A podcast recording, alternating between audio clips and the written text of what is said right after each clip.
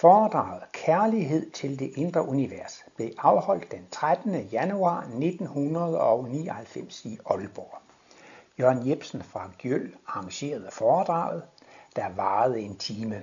Og her i slutningen af denne lydfil får du også lige en halv time af spørgetimen med i købet. Vær så god. Jeg øh, kan lige fortælle, at øh, jeg har arbejdet en hel del år som matematik, kemi og fysiklærer, men jeg har også undervist i biologi og mikro, hvad hedder det, biologi og biokemi. Og det er også derfor, jeg har interesseret mig med for det her med den sunde ernæring. Jeg er civilingeniør og har, har der læst på biokemiretningen, hvor jeg så også specialiserede mig i mikrobiologi og levnedsmiddelteknologi. Jeg er også biolog på universitetet, hvor jeg har læst en hel del om miljøbiologi og giftstoffer osv. Så det har jeg været meget optaget af. Men når Martinus han går ind på det her med den sunde ernæring, så går Martinus jo ikke ind på de naturvidenskabelige detaljer. Han siger, at det, det er jo noget, som, som eksperterne bedre kan udtale sig om. Martinus han udtaler sig jo mere principielt om, om, om de her ting. Martinus han taler om, at vi er egentlig øh, chefer for et meget stort univers. Øh, hvis man kunne gå ned i materien her og gå ned i atomverdenen og elektronverdenen, så ville man måske kunne opleve, hvis man kunne stille sig på et lille, en lille elektron dernede i mikroverdenen, at så ville man kunne se det der bord som lysende partikler. Altså man ville se, at atomkernerne det var lysende partikler, som lyste ligesom i stjernehimmel. Fordi stoffet hernede, det består jo af, som man siger, partikler og tomrum, men det meste af det ville være tomrum. Så i virkeligheden ville det, hvis vi kunne kravle ned i mikrokosmos, så ville vi se det der bord som en stjernehimmel. Og lige sådan ville det også være, hvis vi kunne kravle ind i vores egen organisme, så ville vi altså også se, at hvis vi kom tilstrækkeligt langt ned i mikrokosmos, så ville atomerne se ud som lysende stjerner, ligesom vi kigger ud på, på vores univers. Så i princippet er der faktisk ingen forskel på det store univers i makrokosmos, og vores univers her. Men så er det selvfølgelig meget interessant, at vi er blevet galaksechefer, eller vi er blevet øh, chefer for altså et kæmpe stort univers. Martinus han taler jo om makrokosmos, og det er jo altså jorden og solsystemet og stjernerne og galakserne, altså det er de, det er de store størrelsesforhold. Så er det så mellemkosmos, og det er jo så altså vores øh, eget størrelsesforhold. Det er jo altså planter og dyr og mennesker, det er mellemkosmos. Og så har vi så livet, det ligger under os i størrelse, og det er så mikrokosmos. Og der har vi så, at alle vores organer er levende væsener. Og sådan som Martinus siger det, så er organerne selvstændige levende væsener. De har sådan en jeg-oplevelse. De har en oplevelse af, at de oplever livet. Og organerne, vi er jo opbygget af organer, men organerne, de er så opbygget af celler, og de føler sig også som om, at de er levende væsener. Og de har en selvstændig jeg-oplevelse. Og øh, Cellerne, de er opbygget af molekyler og atomer, og der anfører Martinus, at de er også levende væsener. Og atomer og molekyler, de er opbygget af endnu mindre partikler, og de er også levende væsener. Og så slutter jo helt vores sans- eller forskningsevne. Men Martinus kan altså med sin, øh, sin kosmiske bevidsthed, med sin intuition, kan han jo altså se, at det fortsætter i det uendelige nedad i mikrokosmos. Så det er altså et universelt princip, at det er liv inden i liv inden i liv. Sådan kan man så altså også sige, at galaksen, den består jo også af nogle organer. Det er jo solsystemer, og solsystemerne, de består jo også af nogle organer, planeterne, og planeterne består jo også af de organer, planter og dyr. Så det er det samme system som med de russiske dukker. Når man åbner en dukke, så er der en dukke mage til indeni, og så er der en dukke mage til indeni, eller ligesom med de kinesiske æsker, det er den ene æske indeni, den anden æske. Sådan er hele universet opbygget. Det er liv inden i liv, inden i liv, inden i liv, inden i liv. Og øh, Det kan være meget vigtigt, at vi begynder at blive opmærksomme på, på det forhold. Martinus' hovedværk, det hedder Livets bog og er i syv tykke bind, og det første bind af Livets bog, det udkom nitten toogtredive. Det er så første gang Martinus han gik ud til offentligheden. Og så varede det ni år, inden det næste bind af Livets bog kom, Livets bog bind to, jeg tror det var enogfyrre, der kom. Men lige så snart han havde skrevet Livets bog bind et færdigt, så gik han i gang med at skrive en bog, som hed Den ideelle føde. Og øh, kort tid efter, så gik han i gang med at skrive en bog, han kaldte for Bisættelse. Og disse to bøger, Den ideelle føde og Bisættelse, de handler om kærlighed til mikrokosmos. Så det er interessant at se, at altså, da han var færdig med sin introduktionsbog, Livets bog bind et, så gik han altså direkte i gang med at skrive noget om vores mikrokosmos. Og et andet sted siger Martinus, alle de verdenslæger og profeter og så videre, der har været i tidens løb, de har haft til opgave at undervise menneskene i forhold, som havde med mellemkosmos at gøre. Så på Jesu tid og alle de der profeter, der var før, det handler jo altså om, du må ikke slå ihjel, og du skal ære din far og mor, og måske skulle man også være god ved dyrene og sådan altså. Det var ligesom i mellemkosmos. Og Jesus, han sagde også, jeg har meget mere at fortælle jer, men I kan ikke bære det nu.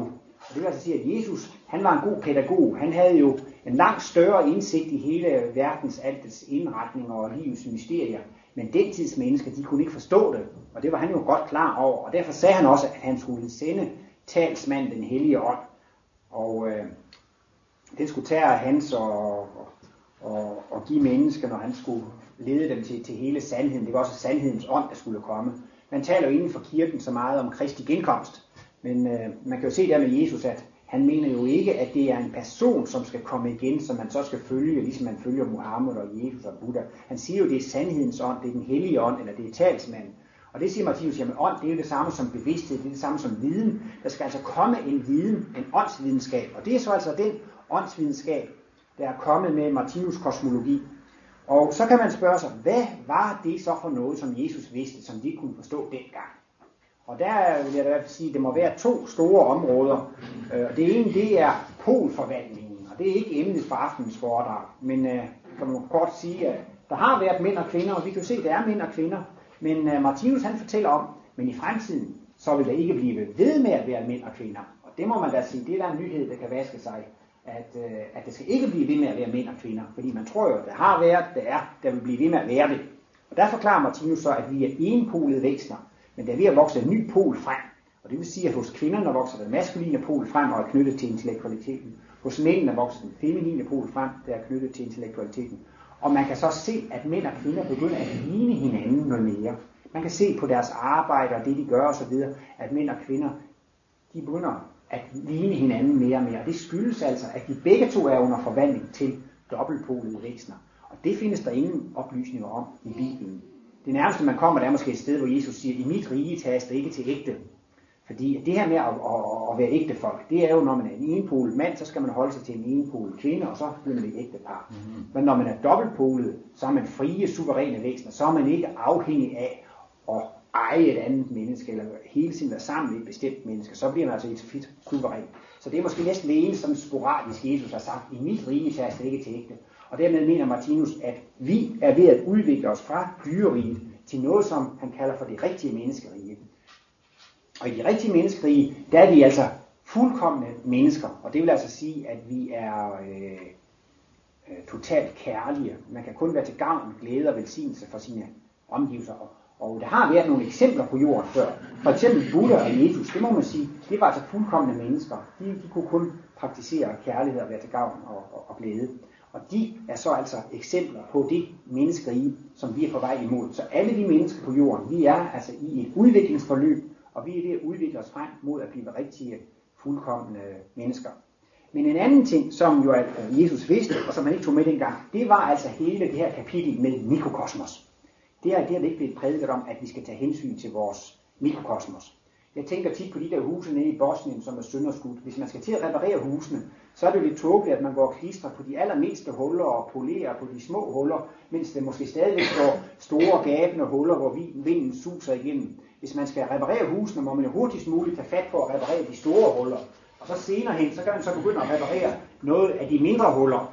Og sådan har det så altså også været, at i første omgang, så var det altså vigtigt, at menneskene lærte, at man skal ikke slå andre mennesker ihjel, og man skal ikke røve og stjæle og, og gøre sådan en masse ting ved.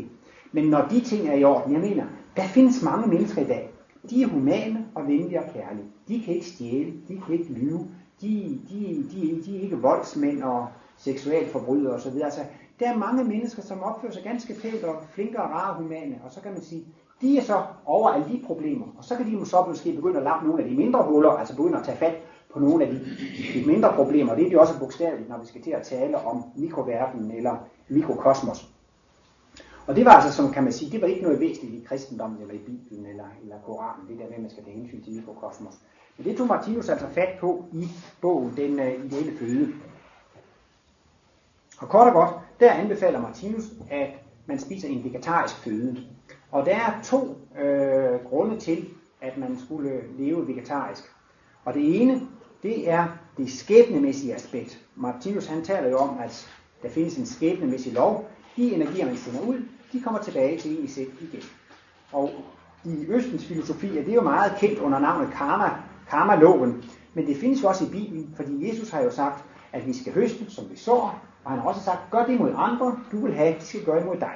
Så man må sige, det der med skæbneloven findes både i kristendommen og, og i østlig filosofi. Og egentlig findes det også i fysikken. Der i naturvidenskaben, der hedder det loven for aktion og reaktion. Altså alt, at når man deler en aktion, så kommer der præcis den samme reaktion tilbage. Og det gør det altså også her i livet. Og det vil altså sige, at når vi slagter dyrene, så oplever dyrene det faktisk som om, der sker der en ulykke. Og det vil altså sige, at så er menneskene ikke beskyttet mod ulykker. Og det vil sige altså, at der er mange mennesker, som omkommer eller bliver skadet i uh, trafikulykker og flystyrt. Og der kan også være mange ulykker med armbrud og benbrud i hjem og på arbejdspladser. Så hvis man vil have beskyttelse mod ulykker, så siger Martinus, så må man se at blive vegetar. Der gælder altså en kosmisk lov for beskyttelse, som i virkeligheden er meget logisk. Man er selv beskyttet i samme grad, som man beskytter andre. Man nyder selv den beskyttelse, man giver andre. Det man ikke kan gøre med andre, det er man beskyttet imod. Fordi alt det man oplever, det har en mening. Og hvis man allerede har lært noget i livets skole, man kan ikke nænde at gøre det, så behøver man ikke at få mere ubehagelig undervisning på, på det område. Men Martinus går altså også ind på, at det er ikke godt for vores sundhed. Martinus mener altså direkte, at det er skadeligt for vores sundhed at spise kød. Og det er så mange, der mener, at det er meget sundt. Men Martinus siger, at selv naturvidenskaben vil komme til at vise, at det er usundt for menneskerne at spise kød. Og øh, så langt er vi jo ikke kommet, men øh, jeg ved jo, i hvert fald i midten af halvtredserne cirka, der kom man i gang med fedtforskningen. Og nu er det i hvert fald sådan mere eller mindre en fastslået videnskabelig kendsgerning, at for meget animalsk fedt, det er ikke godt for ernæringen. Der kommer man jo på det her med øh, de animalske, de mættede fedtsyre og kolesterol, og man kunne få hjerte-karsygdom, når man spiste for meget øh, fedtstof. Så det kan man sige, det er man der kommet ind på. Og det findes også sådan sporadisk, hvis man har sådan noget leddegigt eller polervar, så skal man heller ikke spise rødt kød, fordi så, så får man for meget urinsyre. Det kalder man vist også urinsyregigt. Og der kommer sådan flere forskellige øh, detaljer på bordet, som viser, at det er ikke så heldigt med kødspisning, også fra naturvidenskabeligt hold, men de er jo ikke nået helt til bunds med det endnu.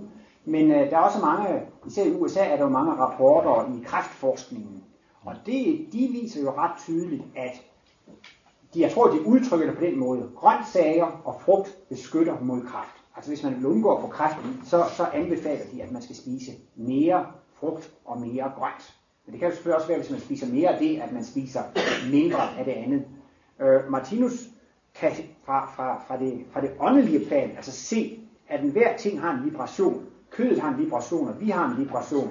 Og kød, det er sundt for rovdyr. Det er sundt for katter og tiger og sådan noget. Martinus mener jo ikke, hvis man har en hund og en kat, at man skal prøve på at lave dem op til vegetarer. Altså egentlig, selvom man selv vil være vegetar, så, så, så er det altså sundt mad for dyrene. Men vi er kommet meget længere frem i udviklingen. Vi er jo blevet meget humane og venlige, og har altså fået et finere vibrationsniveau.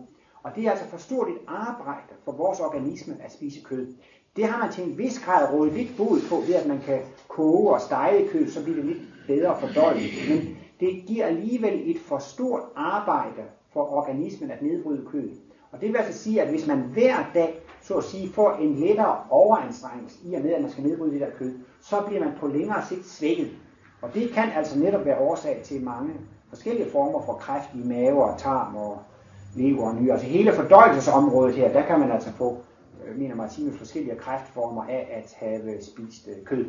Så både ud fra en skæbnemæssig synsvinkel og fra en sundhedsmæssig synsvinkel, anbefaler Martinus altså, at man går over til den vegetariske føde. Og øh, når en bog hedder Den ideelle føde, så kunne man jo også spørge sig, hvad er den ideelle føde?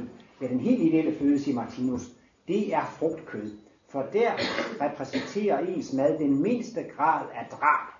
Det havde været meget nemt, hvis vi kunne spise grus og småsten, altså uorganisk materiale. Men det kan vi jo ikke få nogen særlig næring ud af. Men kunne vi det, så er vi jo helt ude over det her med at slå dyr og planter ihjel. Men vi skal altså have noget organisk føde, og der må vi så vælge mellem produkterne i planteriget og dyreriget. Og der siger Martinus så, at det er en mindre grad af drab at spise planter i stedet for dyr. Planterne, de aner et ubehag, når de bliver slået ihjel. Men dyrene, de kan altså realistisk føle smerter, og det gør ondt, når de bliver, bliver dræbt.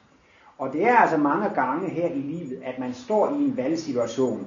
man står altså med to dårlige løsninger, og det er altså også det, man kalder to onder. Men så siger Martinus, der skal man altid prøve på at vælge det mindste onde. Og han siger ovenikøbet, det er kærligt at vælge det mindste onde.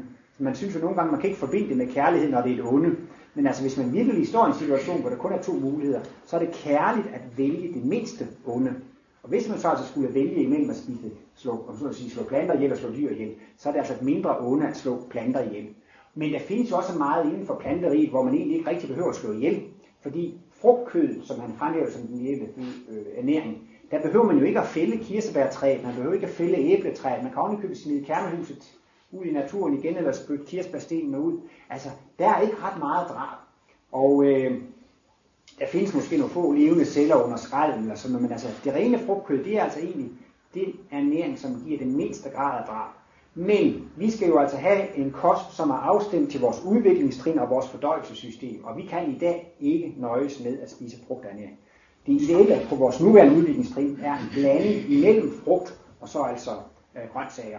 Og i blandt grøntsagerne, der kan man så sige, at det vegetabilske, det groveste, det er jo, når man spiser rod, sten og blade. Det vil sige, når man spiser plantens krop, som den skulle opleve livet igennem. Man kan også sige, at når man spiser kød, så spiser man jo egentlig den organisme, som dyrene skulle opleve livet igennem. Vi berøver altså li- dyrene deres mulighed for at opleve livet ved at, at, at spise deres organisme. Men planterne, de sætter jo også noget af til den næste generation. Så altså også hvis man kommer over til nødder og kerner og frø og så videre, så er det jo ikke så meget grad af drab, fordi det er jo det, der er afsat til den næste generation. Jeg tænker også, når man høster kornet i august, jamen og september, jamen kornet er jo faktisk fuldstændig væsentligt, ikke? Og så høster man kernerne i, så det er egentlig heller ikke ret meget drab, man gør der, når planten allerede er væsen. Men i kornet, der findes der selvfølgelig nogle, nogle kimeceller, som er levende, men kornet, det er jo ikke beregnet til, at planten skal opleve livet igennem kornet. Planten oplever jo livet igennem sine rødder og stængler og blade. Så inden for det vegetabilske kan man så også sige, at den grovere vegetabilske ernæring, det er røde, stængler og blade. Og øh, til nogens overraskelse, så anbefaler Martinus, at man skal koge maden. Der er mange, som virkelig mener, at råkost, det er altså meget sundt, og det er det sundeste. Men øh, øh, hvis man altså sådan spiser rå løg og gulerødder og porre og selleri og rødbeder osv., det er alligevel en ret rå kost, som også tager lidt kraft for organismen og nedbryde. Men Martinus understreger selvfølgelig altid, man skal det bedste det er, at man lytter til kroppens signaler. Man skal lytte til sig selv og mærke, hvordan, hvordan går det her. Hvis man så får for meget rummel og uro i maven, så kan det måske godt være, at man siger, nej, det her råkost, det er ikke noget for mig. Men der kommer meget ofte den indvending, jamen så ødelægger man jo maden ved at koge den, så ødelægger man øh, vitaminerne. Og øh, der er faktisk kun to vitaminer, som, er, øh, som kan ødelægges ved kogning. Og den ene, det er altså C-vitaminet. C-vitamin, det er modtageligt, og det kan iltes eller oxideres af, af, af ilt, og derved blive, blive ødelagt. Og der er altid lidt i det, i det vand, man, man koger det i.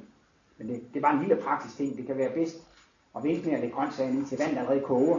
Der kan være meget ilt i koldt vand, men efterhånden som vandet bliver varmet op og koger, så bliver ilten jaget ud, så kan det ikke være så meget ilt i kogende vand. Og så kan jeg ikke huske, hvad der er for et, men der er et af de tolv B-vitaminer, som også tager skade af kogning. Men altså, hvis man er vegetar, så tror jeg ikke, man kommer til at mangle C-vitamin alligevel. Men øh, alle de andre vitaminer, de tager ingen skade af at blive, blive kogt. Men det mærkelige ved det var, at hver gang Martinus blev spurgt om det der med kogning og vitaminer, så sagde Martinus, det gør ingenting. Vitaminerne tager ikke skade ved kogning, fordi til vitaminer, der er knyttet, hvad han kaldte en elektrisk kraftbølge. Altså der findes altså også noget energi eller noget kraft på det åndelige plan, som er knyttet til vitaminerne. Og det sagde han, denne elektriske kraftbølge, eller denne åndelige kraft, som er knyttet til vitaminerne, den ikke skader af kogningen, så den kan altså optages i organismen. Og jeg har også selv en gang oplevet til en biokemiforelæsning, hvor professoren sagde, man får mere ud af en kogt gulerod, end ud af en rå gulerod. Og det begrundede han ganske enkelt med, at planteceller, de har nogle cellevægge, som er opbygget af cellulose. Og vi kan som bekendt jo ikke leve af at spise græs, fordi de er opbygget af cellulose. Men det kan koen, kan hesten. Men de har jo også en helt fantastisk indrettet mave, som er en hel fabrik, som er indrettet med henblik på at nedbryde cellulose. Men eftersom vi ikke kan nedbryde cellulose, så får vi faktisk ikke så meget ud af en rå gulerod, fordi vi kan ikke nedbryde øh, cellevæggene der. Så vi får faktisk mere ud af en gulerod, når den er kogt, fordi at øh, så bliver cellevæggene derved øh, ødelagt, og så kan vi altså bedre komme til, til indholdet. Men det er selvfølgelig en smagsag, men man kan da godt stadigvæk spise altså salat eller overkost, altså sådan noget som øh, tomater og agurker og salatblade og så videre. Altså det må man sige, det er sådan en, en meget, meget fin råkost. Martinus siger, at man skal, det bliver godt nok, er det ikke bedre, altså han, det med at koge, han synes jo ikke, man skal tage bananer og jordbær og sådan noget og koge dem, altså det, det, bliver, det, det bliver det ikke bedre af. Altså dem, de der frugter, det kan man jo på en måde også godt kalde råkost, ikke? Det er i hvert fald den ædleste og den fineste form for råkost. Så på den måde kan man jo godt sige, at man godt kan spise råkost, hvis man regner frugtkød ind under, under, under råkost, eller sådan lidt, lidt, lidt finere råkost. Så det er det, men altså, vi er under udvikling frem til fuldkommenhed. Martinus siger altså, at, at, at menneskene i fremtiden, de vil altså blive tyndere og slankere, fordi efterhånden, som vi begynder at spise en finere ernæring, som ikke kræver så meget kraft, altså, så, altså det er selvfølgelig en biologisk udvikling, men så vil simpelthen tarmen og maven og hele det her fordøjelsessystem, det vil blive mindre og mindre, og altså langt ude i fremtiden, når vi bare kan leve af frugtkød, så behøver man jo ikke sådan et stort fordøjelsesapparat, fordi at frugtkødet, det er sådan ret uh, let fordøjeligt. Og Martinus uh, forudser, at der skal komme nogle fantastiske, store, velsmagende frugter i fremtiden, som, som vi knap nok kender i dag, eller kan gøre os forestilling om i dag. Mm-hmm. Men jeg er jo, nu skal jeg passe på, men jeg er jo også så, så provokerende, så jeg nogle gange siger, at jeg tror, at det er takket være genteknologi, at vi får lavet nogle nye, store frugter. Men jeg ved godt, at man skal passe lidt på med det, det er sådan et, et følsomt emne. Men det kan da også godt være, at det bliver ved klassisk plantefædling. I ved godt, at så kan man krydsbestøve, og så ser man, hvad der kommer ud af det, og så krydsbestøver man og ser, hvad der kommer ud af, af det. Det kan da også godt være, at man finder ud af at sige, at der er for lidt proteiner i, i frugterne, så sætter man lige gen ind, det giver lidt mere proteiner. Der er også nogle mennesker, som ikke bare holder ved at være vegetarer, de siger, at de vil være veganer, og det er altså mennesker, som slet ikke vil udnytte dyrene. Der findes to ting i dyreriget, som egentlig ikke kræver noget særligt arbejde at fordøje, og det er mælk og æg. Fordi mælk og æg, det er jo ikke beregnet til, at dyrene skal opleve livet igennem mælken og æggen. Det er jo noget, der er afsat til den kommende generation, altså det er så at sige koncentreret oplagsnæring. Og der er ikke levende celler i mælk, medmindre koen har yverbetændelse eller andre unormale ting. Så, så, så mælk, det er jo sådan set altså bare en ren næringsopløsning. Der er ikke noget drab i det, så derfor er den øh, sådan set meget let fordøjelig. Og hvis ægget ikke er befrugtet, det er det normalt ikke. Det kan måske højst være én celle, men ellers så er et æg jo også sådan øh, ren oplagsnæring, og det siger Martinus, det kan man jo godt tage sådan som, som, som begyndende vegetar, fordi, og, og der er ikke noget drab i det, og derfor er det altså heller ikke noget, nogen belastning af organismerne og spise de der ting. Men der er nogle mennesker, der siger, de vil ikke udnytte dyrene overhovedet. Der er også mennesker, de vil ikke lade sig vaccinere, fordi at vaccinen er jo lavet på dyr, på, på kaninserum og hesteserum, og der er også nogen, der siger, at de vil ikke spise honning, fordi de synes, det er forkert at gå ud og stjæle deres honning og give dem noget sukkervand i stedet for. Der er også nogen, de vil ikke gå i, i uldtøj, fordi at så har man misbrugt fåren. Og, og jeg må da sige, at jeg beundrer dem, men altså, jeg er ikke selv helt derhen, så, så jeg er så, så konsekvent. Men altså, det er helt sikkert, at det hører med til fremtiden, at menneskene skal ikke misbruge dyrene. Det er også, hvis man skal have en eller anden hudcreme. Åh, oh, der står den allergitestet. Lad mig endelig få den. Men øh, der skal man også være forsigtig, fordi hvis det står, at en hudcreme, den er allergitestet, så betyder det, at den er testet på dyr. Allergitestet, jamen det tester man altså ved at, og så kan man sige, at plage dyr, så dyrene de bliver jo plaget og bliver smurt en masse ting på dem. Og så kan man så se, hvad dyrene kan tåle og ikke kan tåle. Så derfor burde man jo snarere vælge et eller andet hudcreme, hvor der står, at det ikke er allergitestet, fordi så ved man da i det mindste, at, at det ikke er lavet på basis af, af dyreforsøg. Det må, det, det må man jo sådan selv uh, tage stilling til, men man kan jo se generelt, at mennesker bliver meget mere interesseret i dyrevelfærd. Jeg synes, der har været en hel del udsendelser i fjernsynet. Der var en udsendelse gang, man viste, hvordan man behandlede hanekyllinger, og så når man tog de her de store hønserier, så tog man de her hanekyllinger og kom dem i nogle store sækker, og så smed man dem direkte ind i fyret og brændte dem, ikke? Fordi hanekyllinger, de, de ville jo bare øh, tage føden og sådan noget, de ville bare til besvær, så de ville bare med at komme af med dem, fordi det er kun høns, der lægger æg. Og der har også været mange med de her de transporter af kalve ned gennem Europa, de får ingen mad og hvor dårligt, men altså der er kommet burehøns og de her trændekalver og sådan, altså man kan se, det er sådan ved at komme op på mere folkeligt plan, at folk er ved at få øjnene op for, at de behandler dyrene for dårligt. Og i det sidste nummer af Cosmos var der også refereret en, en advokat, som har skrevet om, at han synes, at, at aberne skulle også tages med ind under menneskerettighederne, at de er jo så tæt på os, at man også ligesom kunne se at se på, at aber også havde visse rettigheder. Altså det der siger, at man kunne ikke tillade sig bare at spære aber ind, og man kunne ikke bare tillade sig eller i hvert fald de der menneskeaber, det, det kan man sige, det er jo altså sådan lidt fremtidsmusik, og, og det, det vil der altså blive meget mere i fremtiden. Vi vil da også begynder at tage meget mere hensyn til dyrene og behandle dem noget, noget bedre. Og der er jo altså også en, en karmisk sammenhæng. Jeg mener altså også, at hvis for eksempel man bruger vaccine, og den er øh, fremstillet ved, at man har plaget dyrene noget, jamen så må man også få, den, få en brøkdel af den plage, man har påført dyrene, ved at bruge en brøkdel af, af den der medicin.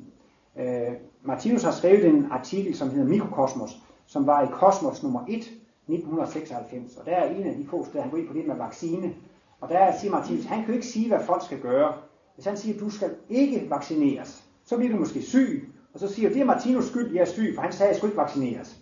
Hvis så Martinus i stedet for sagde, jo, du skal lade dig vaccinere, jamen så bliver man måske syg af vaccinen, så er det også Martinus skyld. Så Martinus vil jo ikke sige, du skal lade dig vaccinere, det skal ikke. Det skal folk selvfølgelig selv bestemme. Men det man nok kan sige med ret stor sikkerhed, det er det, det er ikke noget, der hører fremtiden til. Det hører ikke fremtiden til, at vi skal blive ved med at udnytte dyrene og, og, og, og udnytte dem, og, og udnytte dem på, den, på den måde der. Så i øh, bogen Den ideelle føde kommer han også ind på øh, reinkarnationsprincippet og hele udviklingsprincippet. Og øh, jeg kan ikke huske, om det var overskriften til kapitel tre eller kapitel fire, men der står kandidater til kommende abnorme inkarnationer. Det synes man, det lyder jo temmelig voldsomt, at man kan blive kandidat til at få et abnormt liv eller en abnorm inkarnation. Og der går han altså ind på stofmisbrug og på alkoholmisbrug og siger altså, at det er utrolig kraftige giftstoffer, og de kan altså være helt ødelæggende for os. Vi har talentkerner for at opbygge, vi har sådan nogle talenter for at opbygge en sund og normal krop. Og øh, disse talenter, de kan altså blive skadet ved, ved misbrug.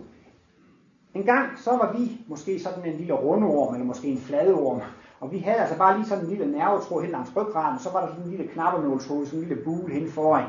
Det var jo begyndelsen til hjernen, og så har vi jo altså gennemgået hele den biologiske udvikling, og tænkt, hvilket mesterlig computer vores hjerne er, i forhold til det lille knappenålshul, det var det engang, vi var fladorme.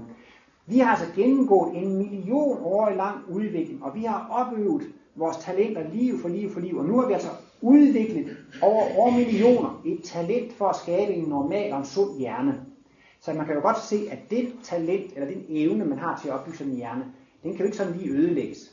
Man kan ødelægge sin fysiske krop næsten på et øjeblik. Man kan tage en revolver og skyde sig en kugle igennem hovedet. Pef, så er den fysiske krop borte. Og andre kan også godt skyde mig, så min fysiske krop er ødelagt. Den fysiske krop, den kan ødelægges meget, meget enkelt. Men vi har jo altså også åndelige strukturer, en sjæl, og vi har altså de her evner og de her talenter. De sidder altså på det åndelige plan. Dem kan andre ikke ramme med en pistolkugle, og jeg kan ikke selv ramme dem med en pistolkugle. Men disse åndelige talenter, de kan ødelægges ved et gentaget misbrug. Og det vil altså sige, at det tager meget lang tid at ødelægge disse talenter eller disse åndelige strukturer. Og nu kommer der inden snart den her artikel i Cosmos og Martinus, som hedder åndeligt selvmord. Han siger, at vi kan gøre et fysisk selvmord ved at skyde os ned, men vi kan altså også godt gøre et åndeligt selvmord. Og dermed mener han altså, at vi kan godt ødelægge de åndelige strukturer ved dagligt at forgifte kroppen. Og han siger altså, at alkohol og narkotiske stoffer, de er utrolig stærkt vibrerende for os. De har så stærke vibrationer, at de direkte skader vores kosmiske hjerne, altså vores åndelige hjerne. Men alkoholen har jo også den side, at den rent fysisk ødelægger vores nervesystem. Vi ved jo, at hvis vi drikker alkohol, så bliver man jo svimmel. Og det er jo altså fordi, at nervesystemet fungerer ikke, som det skal. Og øh, man har taget røntgenbilleder af hjernen på virkelig hærdede alkoholikere. Og der er hjernen altså skrumpet ind. Og det I har jo også hørt om malersyndromer, hvis man har malet meget med organiske opløsningsmidler. Så kommer man til at lide af malersyndromer, og så fungerer øh, hovedet og hjernen ikke så godt mere. Og det er det samme, når man tager en røntgenbillede af sådan en, en hjerne, så er den skrumpet ind. Fordi de organiske opløsningsmidler, de har opløst fedtet i hjernen. Der er utrolig meget fedtvæv i, i hjernen. Og også alkoholen kan til en vis grad altså opløse det fedt, der er i hjernen. Så, så alkoholen er altså også direkte ødelæggende på den fysiske hjerne, men det skader også den åndelige hjerne. Og det kan være, at man drikker alkohol, og man drikker et helt liv, men det er ikke nok til at ødelægge historien. Så dør man og får en sommerferie på det åndelige plan, og så inkarnerer man igen. Og så får man allerede som ung meget smag på alkohol, og så bliver man hurtigt alkoholiker igen. Og så synker man jo dybere og dybere ned. Hvis man laver en undersøgelse over alle mennesker i Danmark, der er alkoholikere, så er der nogen, de drikker lidt alkohol en gang, men de kan passe deres arbejde. Så er der nogen, de drikker så meget, de kan efterhånden ikke passe deres arbejde. Så er der nogen, de kan slet ikke passe deres arbejde. Så er der nogen, de er altså tydeligt skadede, og nogen, deres hjerne fungerer ikke særlig godt mere. Helt ned til, der er nogen, de er simpelthen totale vrag, ikke sandt? Altså, de skal nærmest anbringes på hjem og hjælpes og så videre. De, de er helt ødelagte, så man kan ligesom se på, på alle trinene. Og ifølge Martinus, så kan det altså tage tre liv som alkoholiker, helt og ødelægge sin hjerne, så man er altså blevet totalt var. Og så har man altså gjort, hvad man kan kalde et åndeligt selvmord. Så er de åndelige strukturer blevet ødelagte, og så vil man i næste liv blive født som åndssvag. Så vil man blive født som et øh, mongolbarn.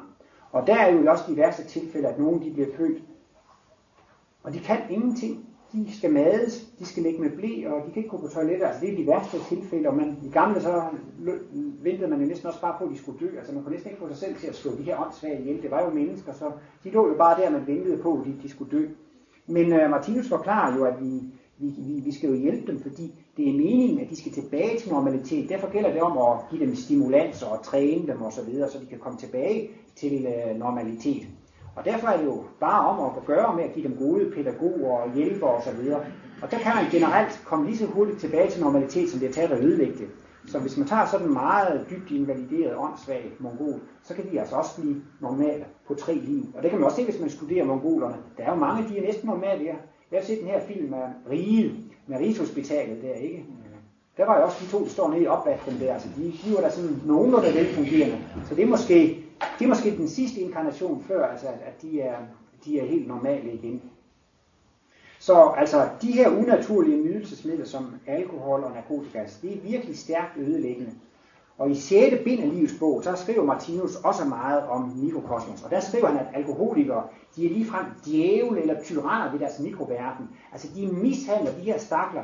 Det er jo ligesom, hvis der er nogle mennesker, der skal arbejde på en kemisk fabrik, hvis man så hver dag puster organiske opløsningsmidler og giftige dampe ud i hovedet, det ville jo være skrækkeligt for mennesker at have sådan en arbejdsplads. Tænk, hvis de hver eneste dag gik på arbejde, så får de bare sådan en pust giftig damp og skal gå og arbejde, det er måske hele dagen. Jamen det vil da også være en forfærdelig slavepisker og en arbejdsgiver, som tvinger folk til at leve i sådan et forfærdeligt forurent miljø. Men det er faktisk den måde, man behandler sine mikroindivider på, når man dagligt drikker alkohol. Altså man, man forgifter dem dagligt, altså helt skånselsløst, så bliver man altså ved med at forgifte levende væsener. Men tit så forstår vi det jo ikke, fordi det er en mikrokosmos. Men vi kan jo se det, når det er mennesker, som lever i et giftigt arbejdsmiljø. Så kan vi se det. Men altså, vi skal prøve at træne os op til at se, at organer og celler, de er levende væsener. Og øh, så skal man også lige sige lidt om tobakrygning. Det er også utroligt skadeligt. Og øh, dels er, er, er nikotinen jo et unaturligt nydelsesmiddel, som også i sig selv har høje vibrationer, der virker skadeligt på koncentrationsevnen. Men altså det virker altså også direkte ind på, på de fysiske lunger, og de bliver jo helt sorte og fungerer dårligt, og det er, det er jo risiko for, at man får lungekræft. Hvis der er en sådan, der ryger firs cigaretter om dagen, så siger man til ham, du skulle tage og holde op, fordi det ender nok med at få lungekræft, og du ved jo godt, det er usundt at ryge, men det kan være, at det tager han sig slet ikke af. Jamen du dør måske før tiden. Jamen, siger han, det skal du slet ikke blande dig i, det er min sag, og jeg er ligeglad med, om jeg dør ti år før tiden, fordi jeg vil have den nydelse. Og når jeg er død, så er problemet ud af verden. Men siger Martinus, det er det altså ikke. Så han fortsætter måske med at ryge, og så dør han af lungekræft. Men han har ødelagt nogle af de åndelige strukturer, som skal hjælpe ham til at lave en sund krop i næste liv. Og det vil altså sige, at han vil blive født med lungesygdomme. Og den værste lungesygdom, jeg har hørt om, det er jo det her cystisk fibrose, hvor man får sådan en sejt slim i lungerne. Men det er noget, man ikke bliver mere end femten til tyve år gammel, så dør man altså, fordi at lungerne fungerer så dårligt. Men der er jo også mange, som har tendenser til astma, bronkitis og lungebetændelse, og mange, som på en eller anden måde er svækket i lungeregionen. Så det vil altså sige, at problemet er overhovedet ikke løst, hvis man dør som storryger i en, en lungekræft, fordi man har ødelagt nogle af de åndelige strukturer. Og er man syg, så spørger man selvfølgelig, hvordan skal jeg blive rask igen? Og det er simpelthen så enkelt. Vejen tilbage til normalitet, det er at leve normalt.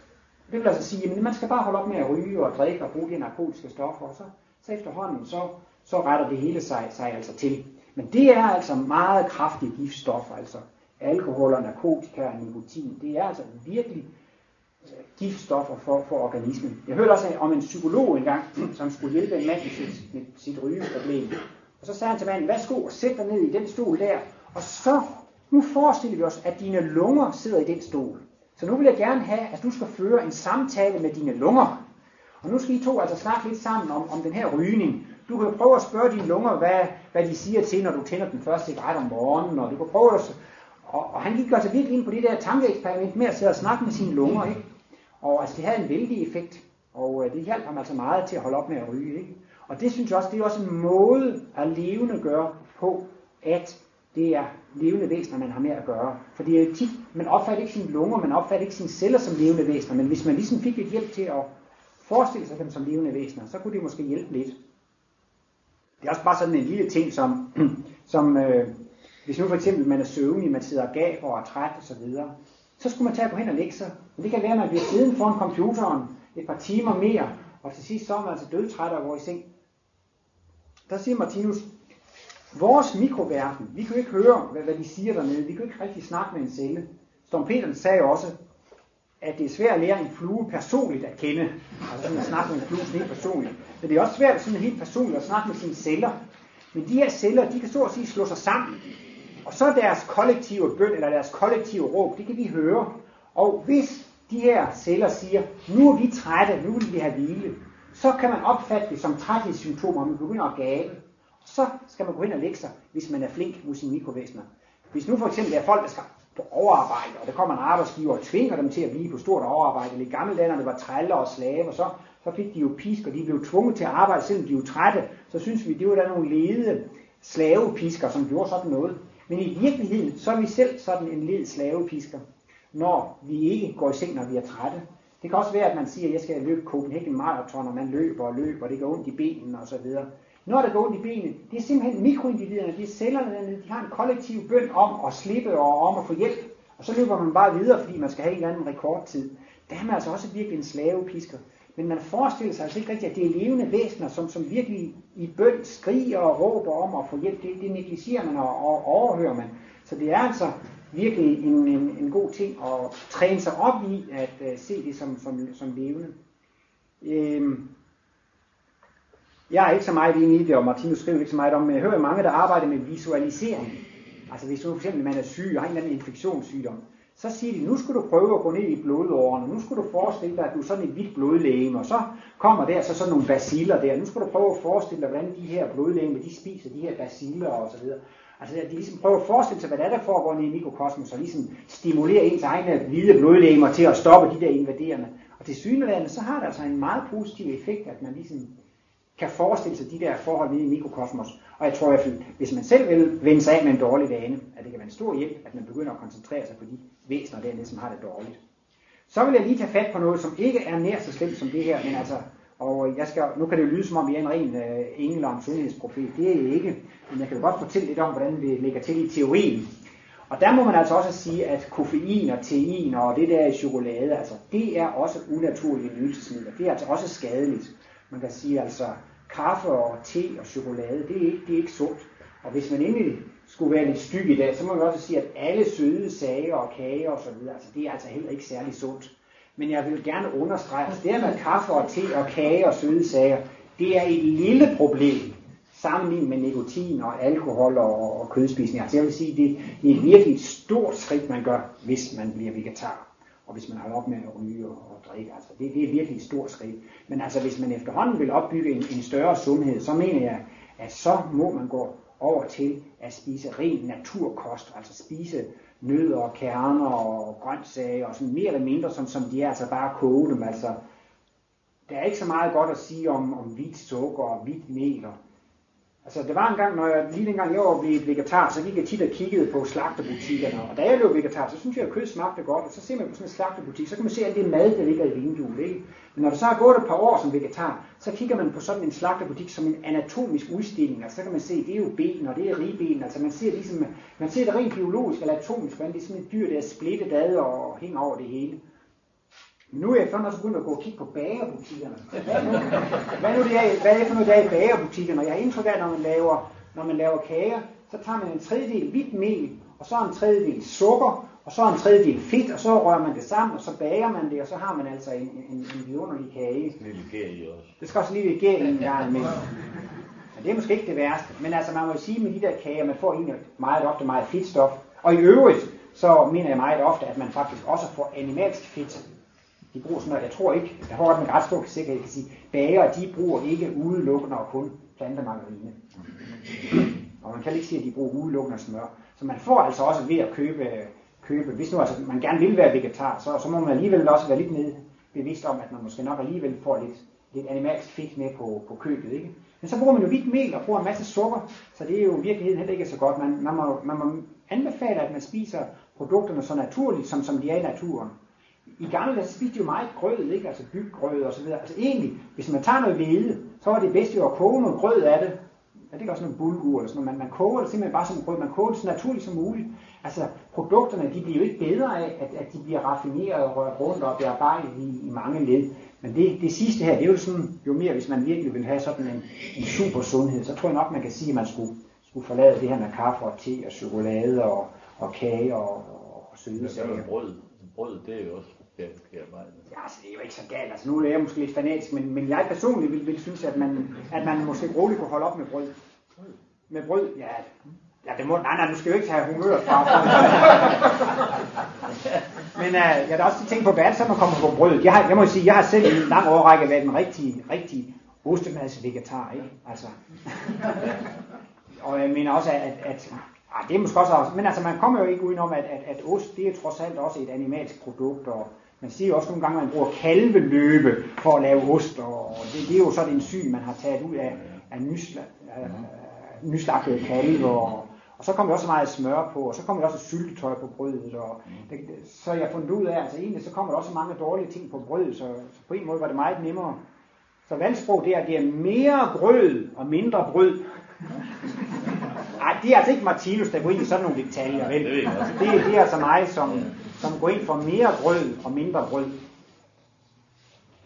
Men generelt må man sige, det skal folk selv finde ud af. Og det man kan anbefale, det er, at folk begynder at blive opmærksomme på. Hvis nogen siger, at løg, det er virkelig godt for mig. Jeg har det så godt, når jeg spiser løg. Andre siger, jamen altså jeg får egentlig opstød og har det dårligt af løg. Så skal man jo lytte til sig selv.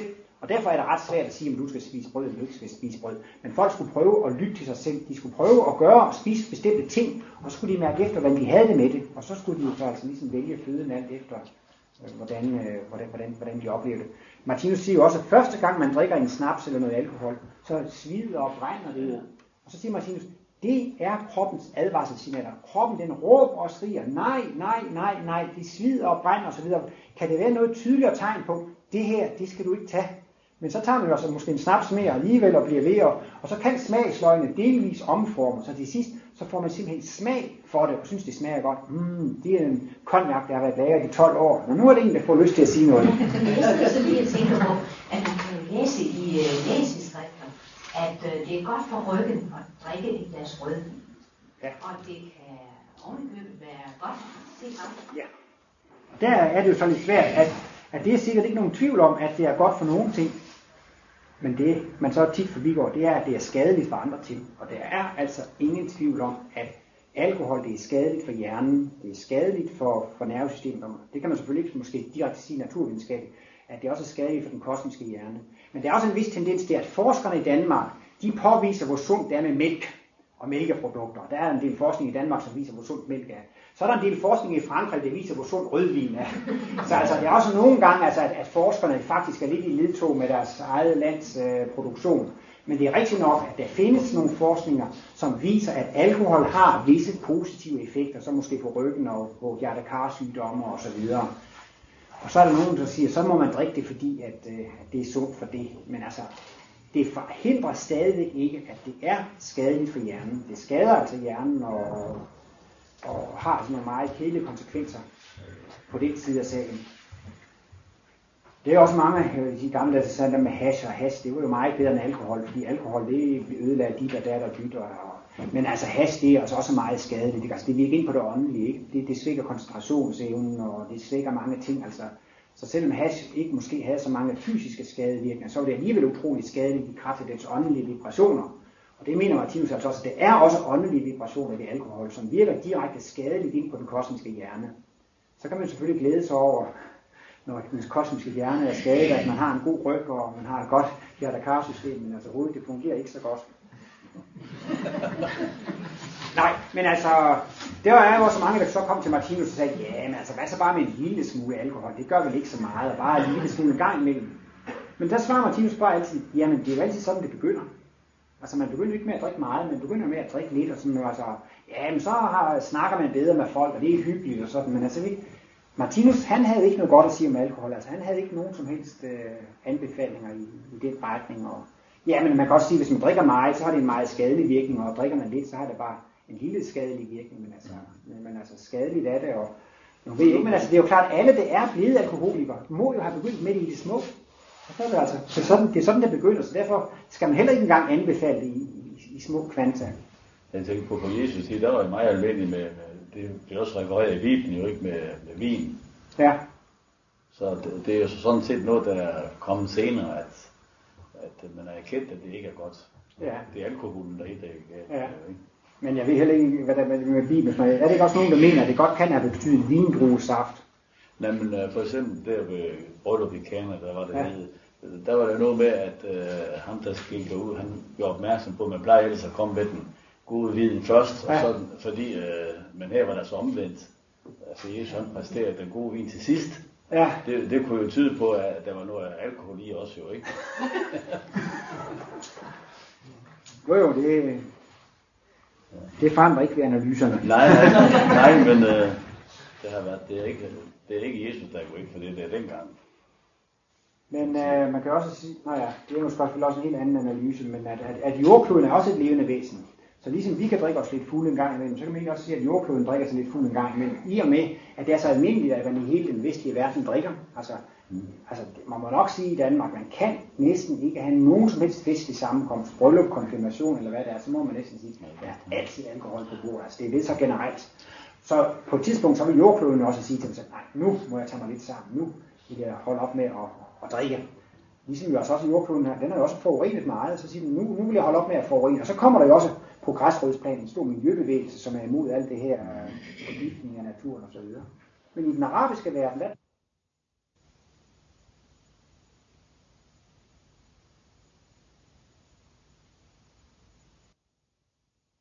Ja, det har jeg simpelthen problemer med. Og jeg må sige, det er virkelig min erfaring, at det virker forstyrrende på søvnmønstret, altså at man, man sover altså bedre, dybere og kortere, altså hvis man helt øh, forlader at drikke øh, de her med, med chokolade og, og kaffe og te, altså der er nogle stimulerende stoffer. Men så er det jo altid nogen her i foredrag, der siger, jamen altså jeg kan ikke falde i søvn om aftenen, inden jeg har fået min aftenkaffe, og jeg sover altså så godt på sådan en kaffe. Det er også noget. Ja, men øh, jeg tror altså alligevel godt, man kan sige, at søvnen den bliver ikke så dyb, som den ellers ville have været. Jeg har i hvert fald hørt en lille forbrugerudsendelse i radioen en gang, hvor de snakker om Coca-Cola. Der er nemlig også en del af de her læskedrikker, hvor der er koffein i, og det er der blandt andet i Coca-Cola. Mm-hmm.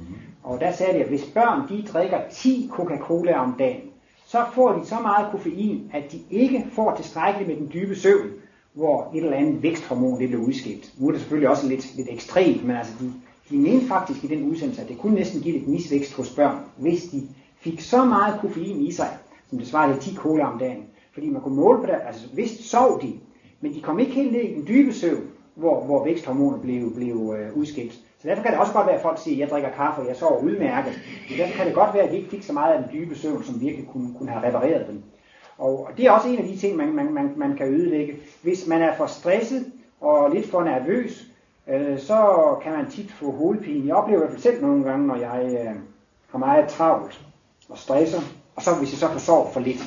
Bang, så får jeg hovedpine. Og det siger Martinus, jamen altså, når vi har hovedpine, så er det jo altså, fordi at nervesystemet ikke er blevet repareret. Og nervesystemet, det bliver repareret under søvnen.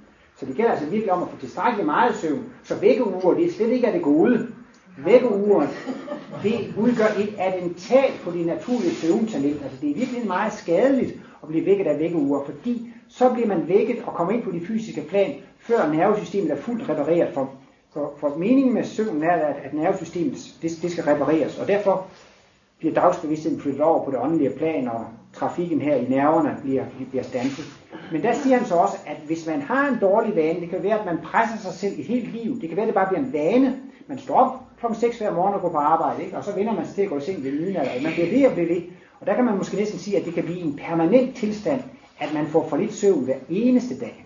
Og det er også ligesom det, hvis man drikker hver eneste dag, hvis man ryger hver eneste dag, hvis man sover for lidt hver eneste dag, så kan det altså også få nogle indvirkninger på nervesystemet og det med hovedpinen.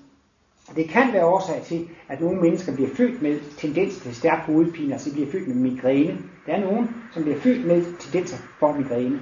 Og det skyldes altså, at man har mishandlet sit nervesystem i, i tidligere liv. Så det er altså også vigtigt, at man, at man får tilstrækkeligt med søvn. Og det er faktisk altså også en tortur og en pine og plage af mikrokosmos, når man ikke får den søvn, man, man, man, man skal have. Der er også et sommerprogram for Klint her, som er et kursuscenter oppe i Nykøbing Sjælland. Der er også nogle gange nogen, der spørger mig, Ole, har du ikke været ude at bade, og skulle du ikke ud at bade? Så nu er jeg også gået over til at bruge det som undskyldning. Nej, jeg tør ikke chokere mine mikroindivider. Altså mine sarte mikroindivider, de vil jo blive helt chokeret af at komme i det der kolde havvand. Så, så, så jeg er så kærlig over for mine mikroindivider, jeg chokerer dem ikke med den slags ting.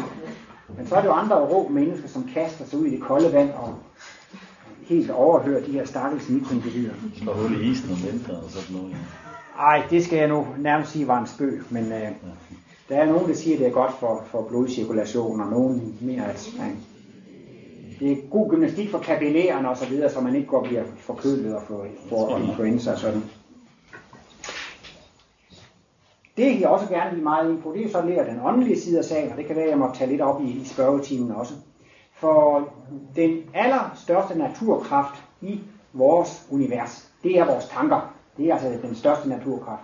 Nogle gange, så er der jordskælv, så er der storm, og så er der regnvejr, der er der snevejr, og vi kan ikke stille noget op. Vi mennesker, vi kan ikke stoppe en storm, vi kan ikke stoppe et jordskælv. Altså, vi er underlagt nogle meget større naturkræfter. Hvis der kommer en eksplo- hvad hedder det, nogle solpletter og magnetiske storme fra solen og sådan noget, det kan vi ikke stoppe hernede.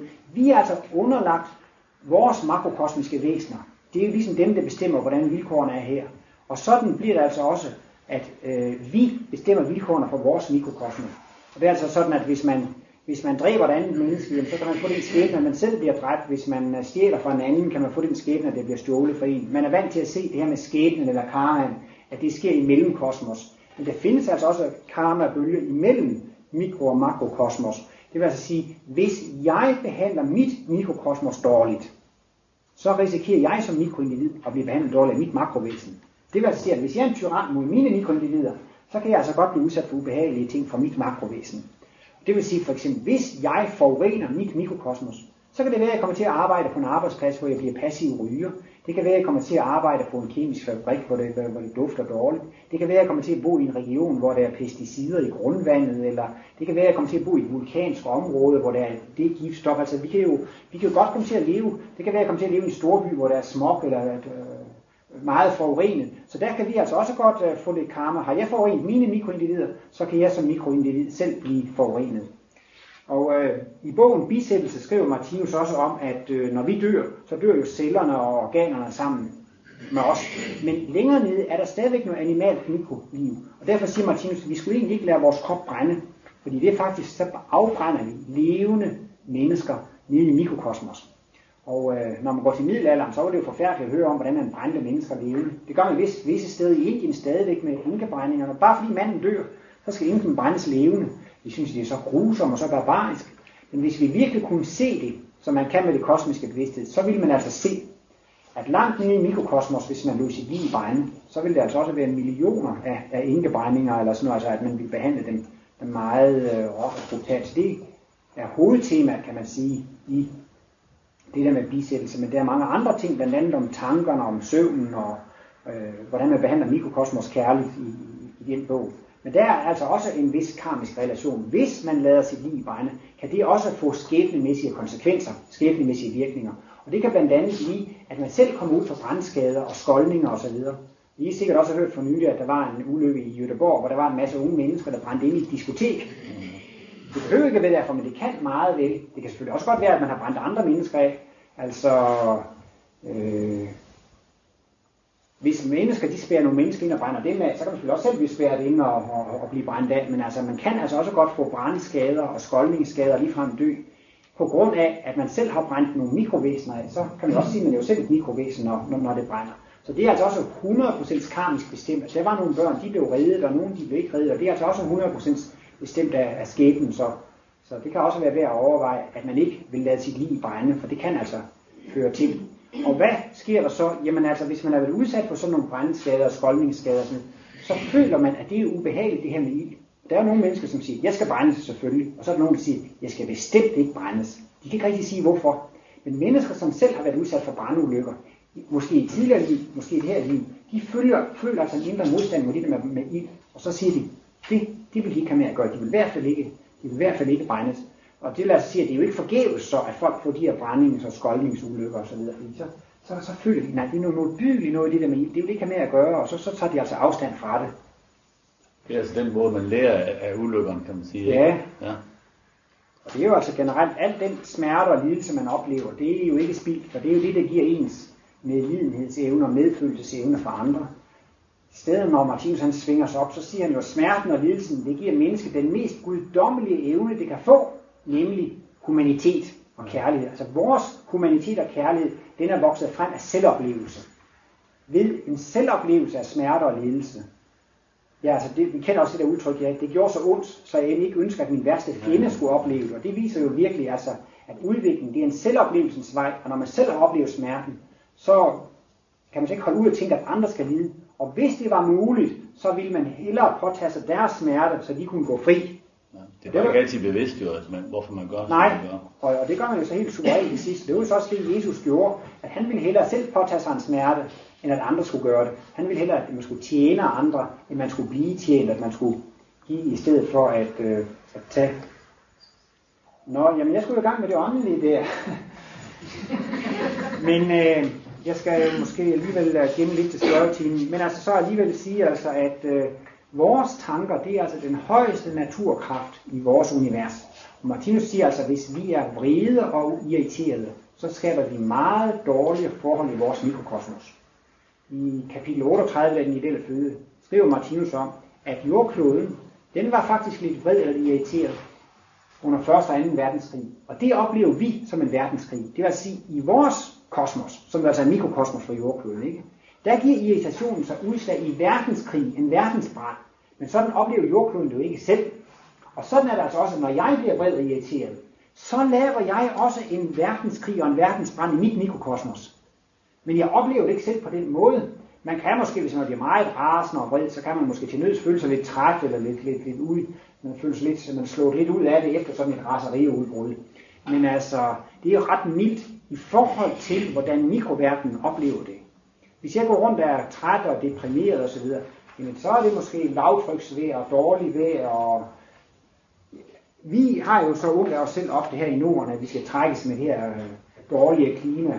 Men altså, man kan sige, at vi giver selv millioner, myriader af levende væsener i et utroligt dårligt klima, når vi går og er trætte og kede og, og ulykkelige og utilfredse. Og for ikke snakke om, når vi er vrede. Men, siger Martinus, hvis vi er glade, hvis vi griner, så går der bølger af lys og solskin og velvære igennem mikrokosmos. Så vi er virkelig at være kærlige mod sit mikrokosmos og være glad og i godt humør og, og grine. Og generelt så siger Martinus, positive tanker, det giver livskraft. Og livskraft, det giver modstandskraft imod sygdomme. Så hvis man vil prøve at have en sund tilværelse, hvis man prøver, om man så må sige, gør sig immun over for alle de her virus og bakterier, som kommer her i den kolde vintertid, så kunne man måske prøve at arbejde lidt med sin livskraft. Fordi det er jo tit, at der kommer en smitte. Nogen bliver syge, og nogen bliver ikke syge. Hvordan kan det være, at vi er de samme bakterier i luften? Og det skyldes altså, at nogen de har modstandskraft, og andre de har ikke så meget modstandskraft. Og denne modstandskraft afhænger af ens livskraft. Og et sted, synes jeg, Martinus har sådan en herlig definition af, af livskraft og af livslyst. Han siger helt enkelt, det er det samme som glæden ved at være til. Og det vil altså, og så synes jeg også tit selv, nogle gange når man vågner om morgenen, så vender man sig om og sover videre. Hvad er det udtryk for? Jamen det er egentlig udtryk for, at man ikke har lyst til at opleve den nye dag. Og, fordi hvis man, jeg mener, hvis jeg er turist og for første morgen jeg vågner, så skal man jo ned til stranden og ud og se palmerne, og man har ferie, og man er et spændende sted. Så har man jo virkelig lyst til at stå op, ikke sandt? Men sådan skulle det næsten være hver dag, at man virkelig havde lyst til at stå op og komme i gang med en ny og, og, og, og en spændende dag. Og det farligste tankeklima, som man kan have, siger Martinus, det er martyriumstanker. Og det vil altså sige det her med, åh, stakkels mig, jeg bliver behandlet så uretfærdigt. Og man ser altså skylden til ens problemer hos alle de andre. Det er de andre, som er skyld i mine problemer. Og det giver en negativ tænkning. Jeg har mulighed for at ændre mig selv. Men hvorfor skulle jeg gøre det? For jeg har jo ikke gjort noget forkert.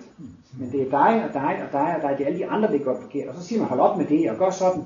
Og de, de, de, de ændrer sig ikke. Og så ender, så ender man faktisk i det, Martinus kalder for et mentalt fængsel. Tankerne vil ved med at køre rundt, altså, jeg har ikke gjort noget forkert, og min chef, han bliver ved med at være lige håbløs og lige irriterende. Og øh, det tager altså livskraft og fører til det, Martinus også kalder for, for unaturlig træthed. Og det er forståeligt nok, at man siger, at det er de andre, der årsager hendes problemer. For sådan ser det ud i den fysiske virkelighed. Hvis der er en kone, der er gift med mand, der er alkoholiker, men det er jo klart, det er ham, der årsager problemet.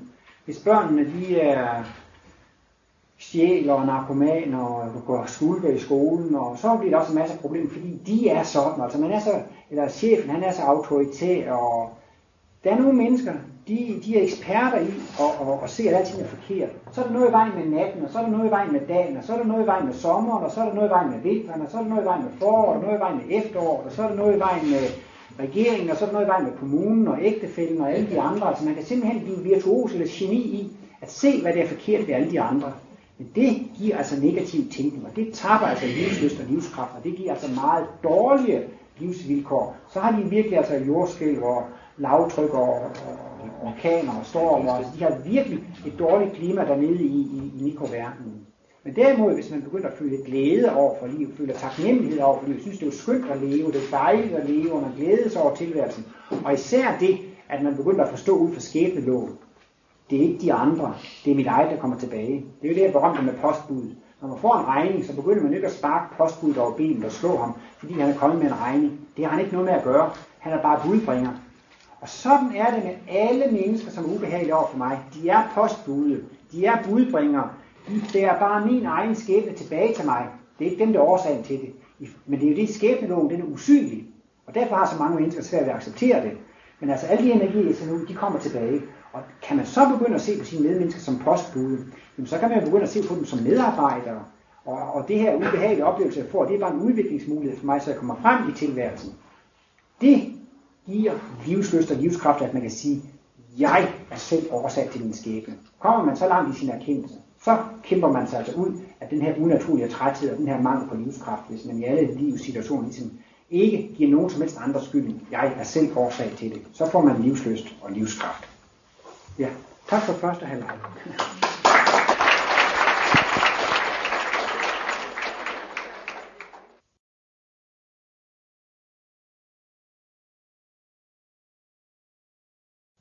Jeg hører om det, der kommer nogle kommentarer, om der er nogle spørgsmål. Hvad har du nu gjort, Palle?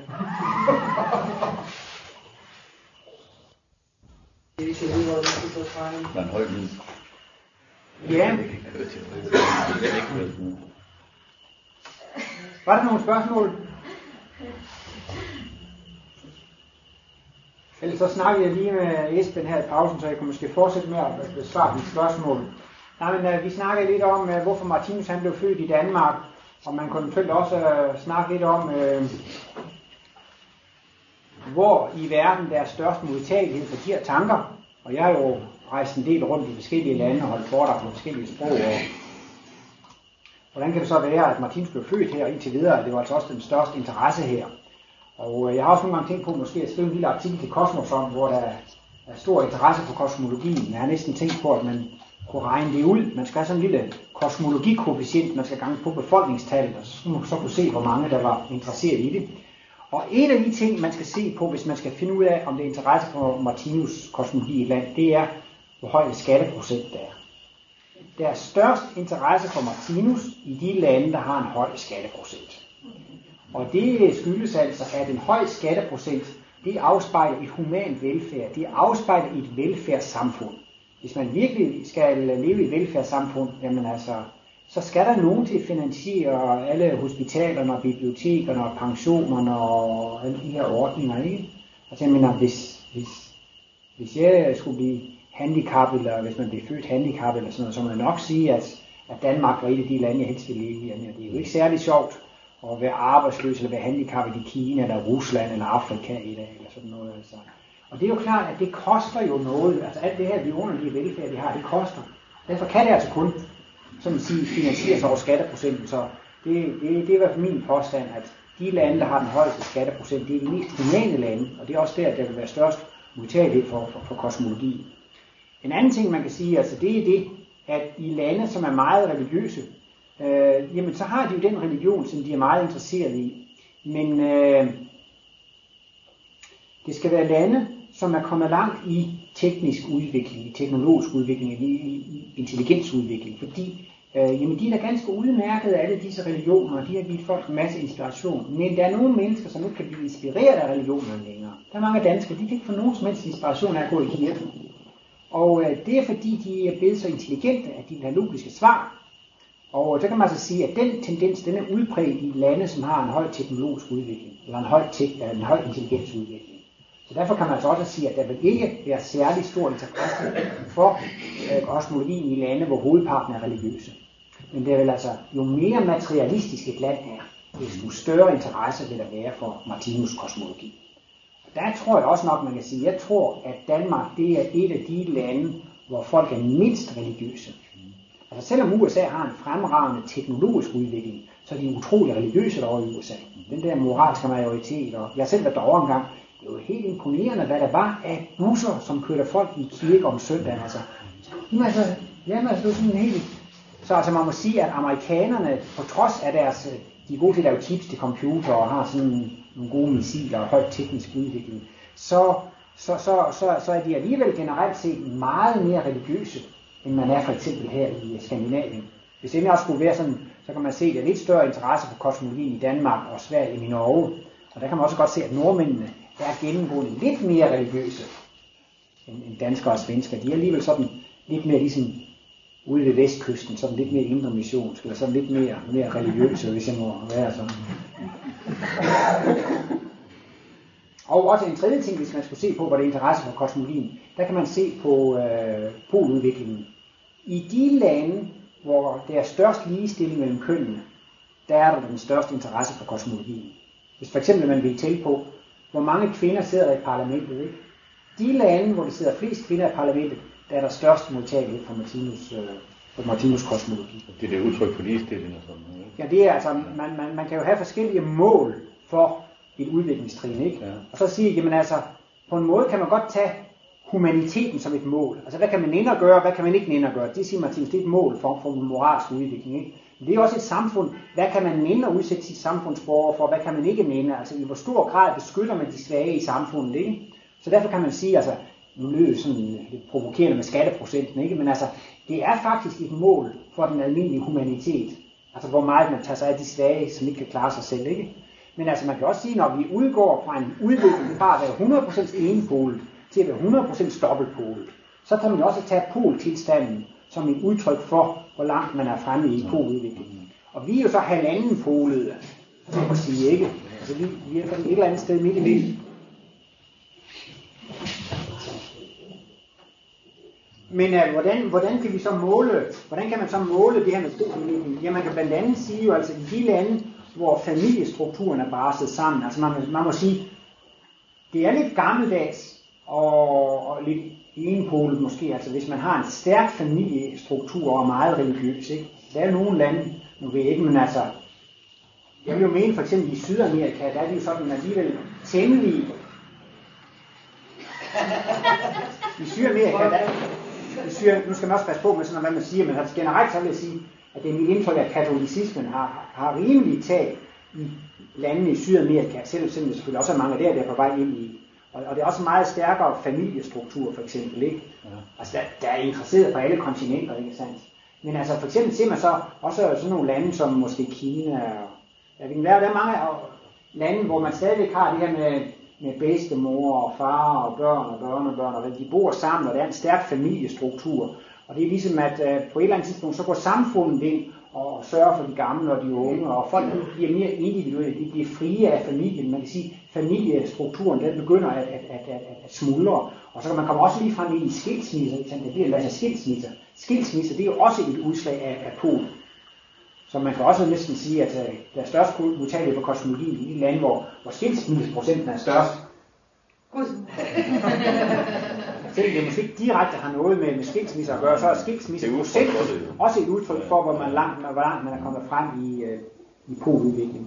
Og øh, nu viser det sig åbenbart sådan rent geografisk, at, og det skriver Martinus også en del om, at de der lever i det høje nord, de har måttet kæmpe mod naturen, de har måttet kæmpe mod kulde, de har måttet kæmpe mod mørke, og de, det giver også mere lidelse at leve i de regioner. Men det er så givet en, en forceret følelsesudvikling, forceret human udvikling, så derfor kan man også godt træffe mere humane mennesker i de kolde og de tempererede zoner.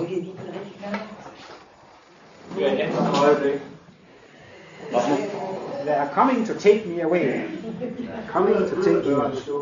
Det kan være det, hvor i gang på et bestemt tidspunkt sengen bliver lukket. Ja. Så det skal man selvfølgelig, nu skal jeg jo passe på med, hvad jeg siger, men altså, det kan altså godt se ud som om generelt, at der er en større interesse for Martinus kosmologi i de tempererede zoner just nu, end, end i de varme lande. Altså, Martinus begrunder det altså i, at man har måttet kæmpe mere mod, mod naturen, og det har altså ligesom dels tvunget folk til at gøre opfindelser og stræber, og det har været en, en slags overlevelseskamp, som så har givet sig udslag i en lidt forceret udvikling. Hvis man lever under en skøn sydhavspalme, og man der bare ned under en nyd af livet, der har det godt, det er jo paradisisk, men så er der ikke sådan rigtig nogle spore til udvikling, altså ligesom så har man sådan lidt mere en lille. Og øh, det kom så bare, at vi snakker om, så kom jeg til at sige, at øh, jeg efter min mening, så er der, så er der interesse for kosmologi. Der må der være interesse for kosmologi i Canada. Ja. Fordi Canada, det er jo også øh, med social velfærd, det er et noget udviklet land, og det ligger i en tempereret zone. Og det er også meget socialt et forhold. Ja, jeg så et landkort over U S A, og så havde de malet de halvtreds stater med forskellige farver. Og hvis den var, staten var farvet rød, så havde de dødsstraf i staten, og de eksekverede dødsstraffen. Og hvis der var orange, så havde de dødsstraf, men de eksekverede den ikke. Og hvis de var grønne, så havde de ingen dødsstraf i den stat. Der er altså stater i U S A, som har dødsstraf, og ja, ja. Stater, som ikke har dødsstraf. Ikke? Ja. Og så kunne man altså tydeligt se, næsten hele bæltet, der lå hen under Canada, der var grøn. Ja. Altså der var, der var mange stater deroppe, ja. Hvor de ikke havde dødsstraf. Mm-hmm. Og hvis du tog alle dem, der lå nede i varmen, der var altså dødsstraf. Altså det var Californien og alle sydstaterne og Miami og hele vejen derovre. Så der kunne man groft talt se det næsten altså på, på temperaturen, ikke? Altså at alle de sydlige dele der øh, af U S A, der var der dødsstraf, og de eksekverede mange. Så det var næsten ligesom som et syndeligt termometer, altså at at det var grønt og koldt deroppe, og det, og det gav sig altså udslag i, at der ikke... Så altså, det har lidt med klimaet at gøre, også og... Hvad så med det religiøsitet? Var det den samme tendens? Det var det ikke aftegnet på det kort. Det var ikke aftegnet. Det kunne man godt tænke sig. Men altså, det, det, det, vil, vi, det vil jeg så mistænke ud fra det, jeg har sagt nu, ja. Også at, at, at det vil være lidt mere religiøsitet ja. i, i, i, i Søsdag, sydlige steder. Ja. Mm-hmm. Ja, ja. Og så tænker på, jeg læste, at du har været i Kina. Ja. Der må der også være nogle barrierer, både sprogmæssigt og... Ja, det må man sige. Ja, um, ja det er jo sådan et forhold, som man så ikke rigtig forestiller sig på en måde. Altså, de... Øh, altså, jeg har været over og holdt foredrag på Esperanto, og jeg har prøvet på at finde, finde nogle kinesiske esperantister, som vi kan oversætte, ikke?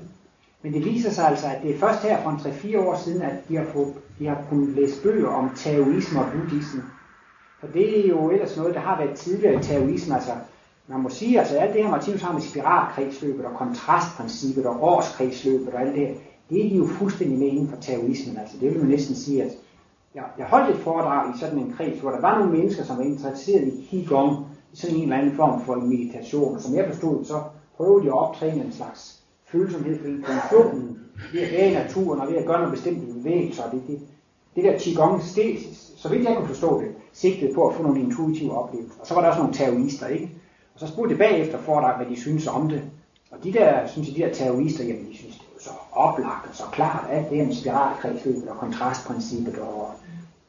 Men altså, ham oversætteren, det var først lige her for nogle få år siden, han har haft adgang til sådan nogle bøger. Det var en esperantist, som havde oversat en kinesisk bog fra syttenhundredetallet til Esperanto, fra kinesisk til Esperanto. Og det var så om en adelsfamilies degeneration. Og øh, det var klart, de var jo præget af taoisme og konfucianisme og Konfus og Laozi, ja. Og også lidt buddhisme. Men altså, det var lige først her fra Nyland at få lov til. Og så sagde han, så skrev han til mig, nu er der kun lige for et år siden, har hun begyndt at læse nogle bøger, eller på grund af mig måske, har hun begyndt at læse nogle bøger om kristendom. Han anede ikke, at der var katolikker og protestanter. Men nu, men nu skrev han, at han havde læst, at der var halvfems procent protestanter i Danmark. Han har aldrig hørt om Luther. Han har aldrig hørt, han har aldrig hørt om, om de der ting. Så det er også lidt sådan, at det mærker at komme med en bog, der hedder tredje testament, og om det kan oversætte det. Jeg kender ikke noget til det. Og så skulle jeg nemlig holde et foredrag på Esperanto, og så skulle jeg have dem til at oversætte. Og så var jeg inde på noget af det her, jeg var inde på i mit foredrag. Vi har altså nogle åndelige talentkerner, og de kan så blive skadet. Ikke? Og hvis de åndelige talentkerner er skadet, og de skal tiltrækkes til nogle fysiske talentkerner, så kan de kun blive tiltrukket, hvis de er de, de tilsvarende skader på de fysiske talentkerner, som vi kalder grener og kromosomer. Og normalt så taler videnskaben kun om, at der kan opstå nogle mutationer i kromosomerne, så den stakkels tolk, han gik fuldstændig i dæk. Altså, han fattede det ikke, altså, hvad, hvad, hvad, hvad der var for noget med de åndelige talentkerner. De er fysiske. Han havde, han havde måske lidt været så meget biologi, så er det her med gener og kromosomer og sådan noget. Og, så altså, altså, jeg kunne mærke med oversættelsen, altså, til sidst kunne jeg næsten bare sige sådan fem ord ad gangen, eller bare sådan en bisætning og en hovedsætning ad gangen, og så, så skulle han tolke, altså. Det gik ikke, hvis jeg sagde tre sætninger i træk og holdt pause, han skulle oversætte bagefter, altså, det blev for svært. Så, altså, jeg har også holdt foredrag i Rusland med tolkning, både på engelsk og tysk og esperanto, og det er selvfølgelig meget individuelt, altså, der er nogen, som virkelig er skrab, og man kan godt tale fem, seks, syv sætninger efter hinanden, ikke? Så husker vi det, og så kommer der meget flydende, ikke? Og så er der også nogen, der kun tager en sætning ad gangen. Og der kunne jeg altså mærke i Kina, det var virkelig sejt. Men sproget ligger også så langt fra hinanden, og hele verden, de, de har jo ikke, ikke måske helt den samme naturvidenskabelige baggrund, som vi har, og slet ikke den der røde religiøse åndelige og filosofiske baggrund. De, de er jo i den grad ensrettede, og alligevel kun har haft en lille bide måtte lære, så der følte jeg også, at altså det var meget begrænset, synes jeg, hvad jeg kunne forklare om kosmologien i sådan et foredrag. Altså man kunne ligesom, fordi det, det, halvdelen af tiden, det var ligesom her, altså halvdelen af tiden går væk til, til, til oversættelser. Hvis man så ovenikøbet også skal koncentrere sig om at tale om nogle meget enkle sætninger og sige det meget tydeligt, så... Det betyder nok alligevel meget for dem, altså de får alligevel sådan et ganske... Det er det første input, det var. Jo, det tror jeg bestemt. Jo, det er der alligevel indtryk af de der... Det er en verden, de ikke kender. Jo, men, så, men som sagt, jeg glæder mig lidt med de her terrorister der. Det viste, så synes jeg næsten, at det virkede som om, at de, de kunne tage det med det samme. Men øh, jeg fik også lige et brev for nylig fra en kineser, der som arbejder med et Esperanto-blad, hvor hun oversætter fra øh, kinesisk til Esperanto. Og hun skrev, at hun havde ladt sig, hun, hun ledte efter en ideal tilværelse, og nu har hun ladt sig skille. Og men allerede efter fire måneder, fordi hun blev forelsket i en ny mand, og nu var han altså, øh, det var gået i stykker. Nu stod hun så uden sin gamle familie og venner, og, og hun følte bare, at der kom flere og flere problemer. Og hvordan kan det være, at vejen bliver smallere og smallere? Og hun synes altså, at hendes tilværelse var meget svær.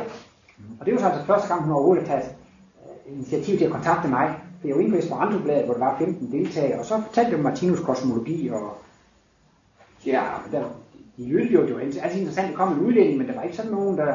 Hvor der var en, han ville gerne oversætte, hvis han blev betalt for det. Så ville han meget gerne oversætte det. Men så er det meget sjovt, at det, det, det der sager, de brosyrer, det har virkelig gjort indtryk på hende. Og hun var så åbenbart, at hun kom til en krise eller et problem i sit liv. Så hun skrev jo meget ydmygt og spurgte, om hun måtte få lov til at oversætte og studere og lære Martinus' kosmologi. Og, og, og, og, og hun følte altså, eller hun skrev, at det var måske også noget, noget, noget i religion eller bøn eller meditation, hvor hun kunne få noget hjælp, og hun kunne måske få noget forståelse for livet i kosmologien. Og det er jo også noget, man ser typisk med mennesker, som bliver interesseret i kosmologien. Ofte har de haft lidt problemer. Oppe i Martinus Center i Blind har vi tit studiekredse, og så er det jo tit folk, de kommer til at fortælle om, hvordan de mødte kosmologien, og hvorfor de blev interesseret i det. Og jeg synes, det er så ofte, folk siger, jeg begyndte at interessere mig for det, da min ægtefælle døde. Jeg begyndte at interessere mig for det, da jeg blev skilt, eller jeg begyndte at interessere mig for mig, da jeg blev syg, eller sådan noget. Det er så mange mennesker, som virkelig er søgende efter, at de har været inde i en krise eller, eller et problem. Og det synes jeg næsten også inden den kinesiske der. Så lige før jeg tog på min foredragsrejse og skrev, ja, du må gerne oversætte og lære og studere Martinus' kosmologi, og så fik hun også lidt, lidt brosyre, sådan noget, hun måske kunne, kunne begynde med. Men jeg må sige, at, at jeg føler alligevel, det er jo altså subjektivt, men jeg føler altså ligesom, når man er i Kina, at, at brutaliteten og råheden, den lurer lige under overfladen. De har jo også været meget totalitære, og de har dødsstraf, og de slår demonstrationer uden hård hånd. Men altså, de er så mange mennesker derovre. Man siger jo tit, at det er sådan en normal fordelingskurve, ikke sandt? Og sådan her. Der er mange ved gennemsnittet, og sådan nogle få yderpunkter, men de er også en milliard mennesker derovre, så det er klart, det er altså også nogle, nogle fremragende udviklede humane mennesker. Og esperantisterne.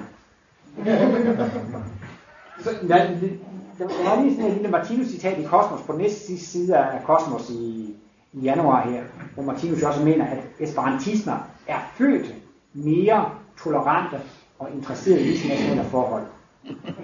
Siger man altså, at man bliver esperantist, så er det da fordi, man er tolerant over for andre mennesker, ikke? og man ønsker at have internationalt samarbejde osv.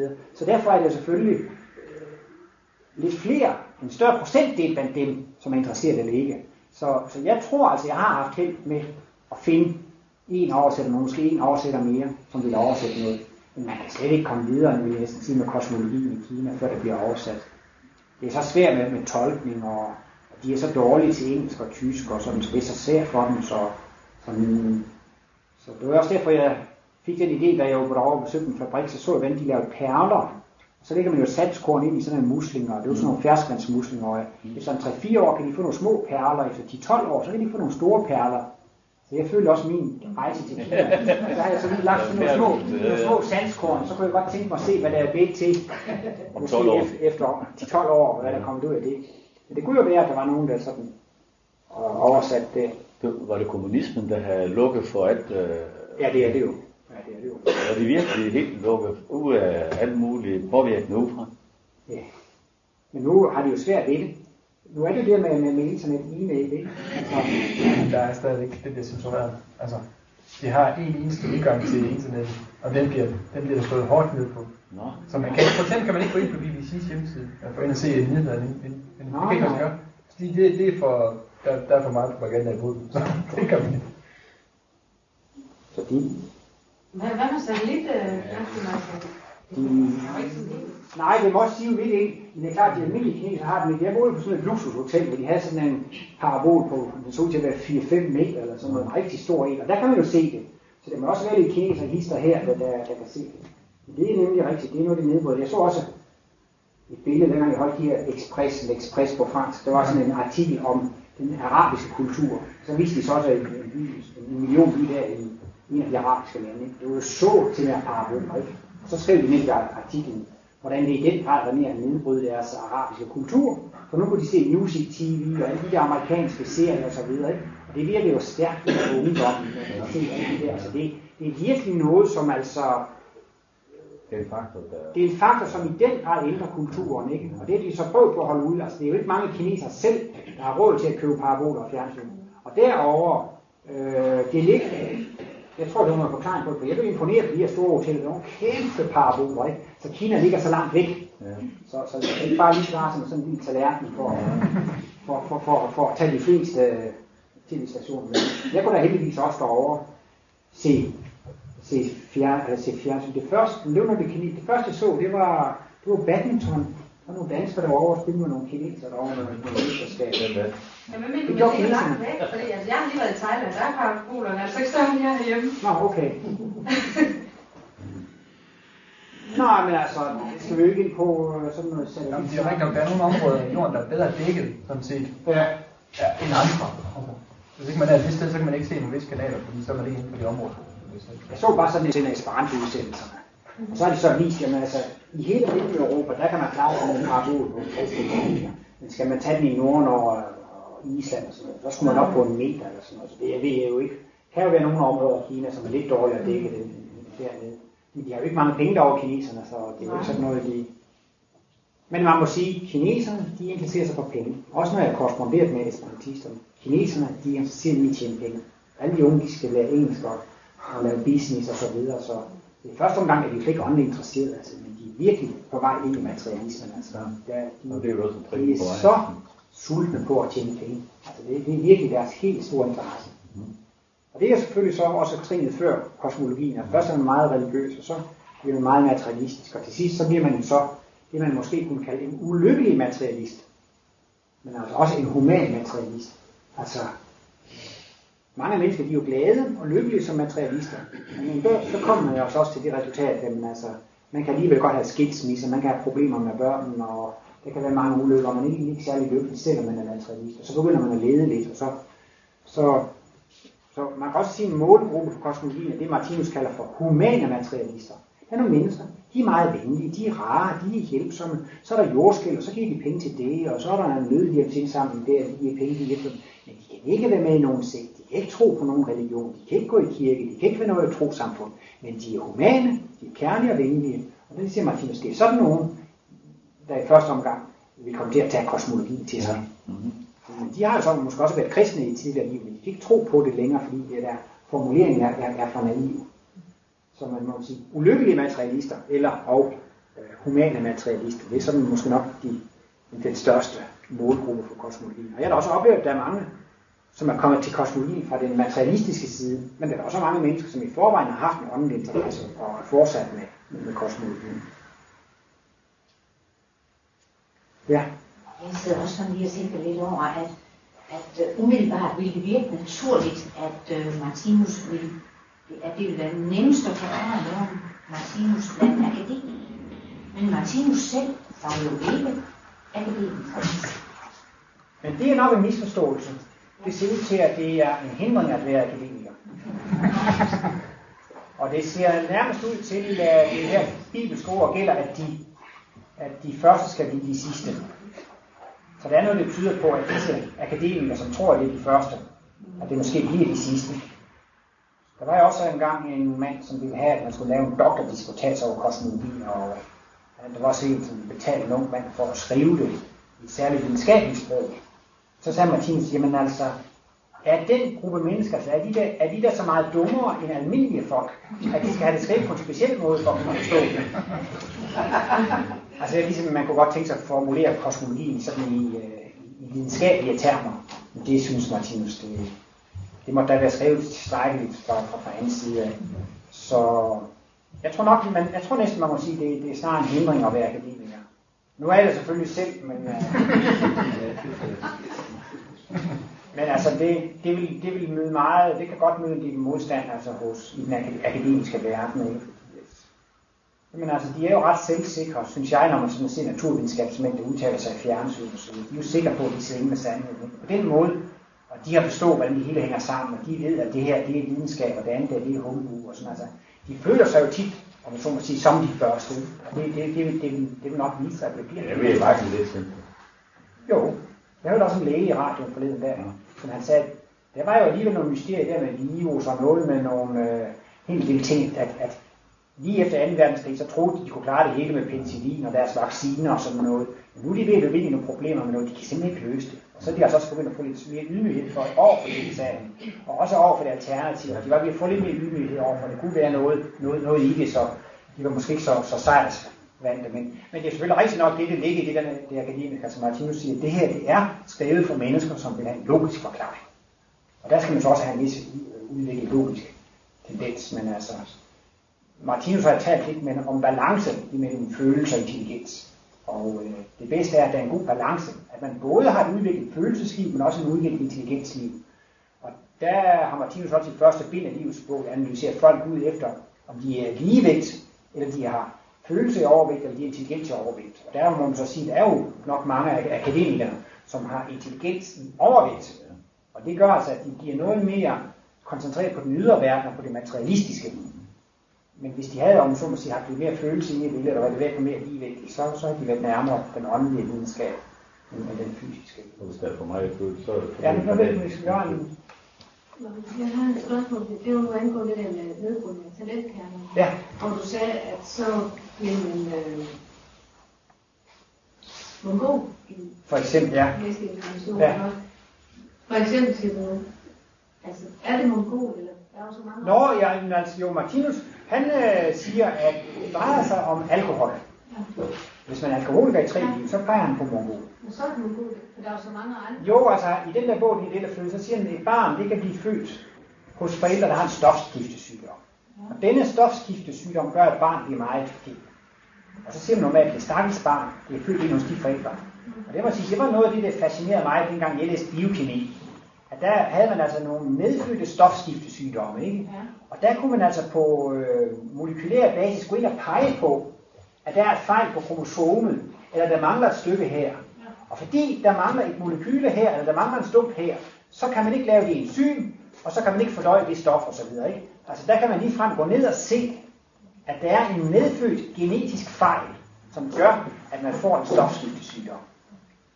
Men så forklarer Martinus, at hvis man har spist forkert i tidligere liv, altså man kan for eksempel gøre den fejl, at man dagligt spiser for meget, det kan være ødelæggende. Det kan også være sådan, at man skal på slankekur. Og det er jo, jeg ved ikke, var, det, var, det, var det en tredjedel af alle danskere, eller tyve procent eller et eller andet, som, som jævnligt var på slankekur. hvordan tredje det er. Og, og øh, hvis man har et højt stofskift, så kan man spise meget, så bliver man ikke tyk. Man har et højt stofskift, det bliver forbrændt. Hvis man motionerer, hvis man arbejder, så stimulerer man et højt stofskift, og så får man, så får man kalorierne brændt af. Hvis man faster, eller sulter, eller på kur, så får organismen ikke ret meget mad. Så kommer organismen i en katastrofesituation, og så siger den, nu er det katastrofe. Altså, det er jo ligesom, kroppen reagerer lidt ligesom, hvis man er ude i ødemarken eller vildemarken. Der er ikke noget mad. Og så kompenserer kroppen ved at nedsætte stofskiftet. Så må den jo holde hus med de få ressourcer, den har. Og så får man altså et lavere stofskifte, fordi den skal virkelig spare. Og det vil altså sige, at mange af de mennesker, som mere eller mindre konstant går på slankekurer og springer måltider over osv., de tvinger faktisk deres stofskifte ned. De får et meget lavt stofskifte. Så når de begynder at spise igen, så er organismen jo lært at økonomisere og køre på lavt stofskifte. Og så, bliver de, så tager de vældig på. Mm-hmm. Og øh, på den måde, så bliver man altså ikke slankere. Man skal næsten sige, at man skal spise sig ud af det. Altså, det, det er meget bedre at spise kaloriefattigt. Altså hvis man siger, at jeg spiser ikke søde sager og ikke ret meget med fedt, men altså spiser en masse frugt og grøntsager, spiser sig mæt og spiser normalt og regelmæssigt, og så motionerer lidt og så videre, så, så, så taber man. Men der kan man også yde lidt talentkerner.